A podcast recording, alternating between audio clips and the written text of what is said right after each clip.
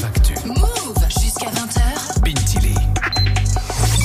Dans Tech Oui. aujourd'hui focus sur cette grosse semaine pour les nouvelles technologies. Ouais, parce que cette semaine, c'est la WWDC 2022, l'Apple Worldwide Developers Conference. C'est un salon annuel donné par Apple en Californie et qui va s'adresser à l'ensemble des développeurs sur Mac OS, iPad OS, iOS, WatchOS, tvOS. Tu sais, c'est tous les systèmes euh, d'exploitation euh, voilà, de, de chez Apple. Yes. Ça a démarré hier et ça se termine vendredi. Et en termes de New Tech, c'est vrai qu'on devrait être un petit peu servi avec déjà pas mal d'annonces qui sont tombées hier. Et on démarre avec l'iPhone. Ouais, alors pour le moment, pas de nouvelles iPhone 14, hein, et c'est Ah. normal, il devrait arriver à l'automne, mais oui, avec une présentation lors de la fameuse Keynote. En revanche, on en sait plus sur le nouvel iOS. Du coup, le système d'exploitation qui te fait faire des mises à jour relou tous les deux mois. Hein, oui, on que est d'accord.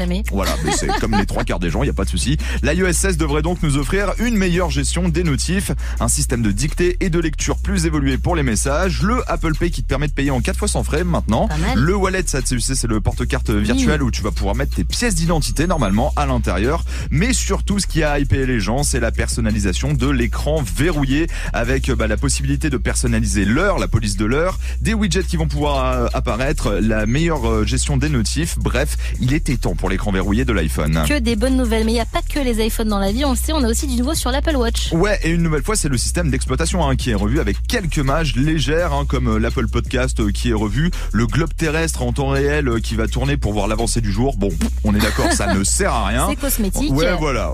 C'est c'est plus euh, histoire de dire on sait le faire, quoi. c'est du Apple. En revanche, Apple a misé beaucoup plus sur la santé avec cette mise à jour hein, pour l'Apple Watch. Les mesures du nombre de pas et de distance deviennent ainsi plus précises. On va pouvoir programmer même des exercices. Le suivi du sommeil est plus complet avec les accéléromètres euh, de la montre connectée et du capteur euh, de rythme cardiaque. Et le truc cool, c'est un rappel pour les médicaments, qu'il s'agisse de cachets, de vitamines ou même de la pilule. Il suffit de scanner le code barre euh, de la boîte de médicaments avec ton iPhone pour l'ajouter dans les médicaments de l'application santé et définir un rappel régulier si tu les oublies. Ça c'est bien pratique, je valide parce que je m'en sers déjà, mais sur les rappels un peu tout pété, Ouais, ça marche c'est pas les c'est les réveils sur l'iPhone, bah oui. Donc on veut bien. Bon, on a aussi des choses plus techniques. Ouais, avec la puce euh, M2 hein, qui va nous booster les MacBooks et qui du coup bah, vont nous coûter beaucoup plus cher. Hein, Ah. Et qui aura aussi un nouveau système d'exploitation revu avec euh, Ventura. Alors beaucoup plus cher, oui, mais vous pourrez avoir deux écrans maintenant grâce à votre iPad. Désormais, qui peut vous servir de second moniteur si vous le branchez et le connectez. Le CarPlay, ça tu sais, c'est dans les euh, voitures, va s'enrichir un petit peu plus. Yes.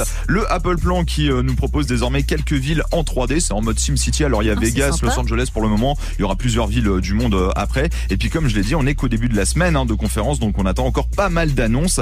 Et celle que tout le monde veut voir arriver, bah, c'est la présentation du casque de réalité virtuelle de Apple. Maintenant, reste à savoir si c'est pour maintenant, pour cette semaine, peut-être pour la keynote d'automne. On verra. Je sais que toi t'attends ça avec impatience. Ouais, ouais, la réalité virtuelle chez Apple, ouais, ouais. je, je l'attends, ouais. C'est important. Bon, on compte sur toi si ça tombe hein, d'ici vendredi, Oui, bien sûr. Tu es là pour nous. Merci beaucoup Geoffrey. On retrouve ta chronique en podcast sur move.fr.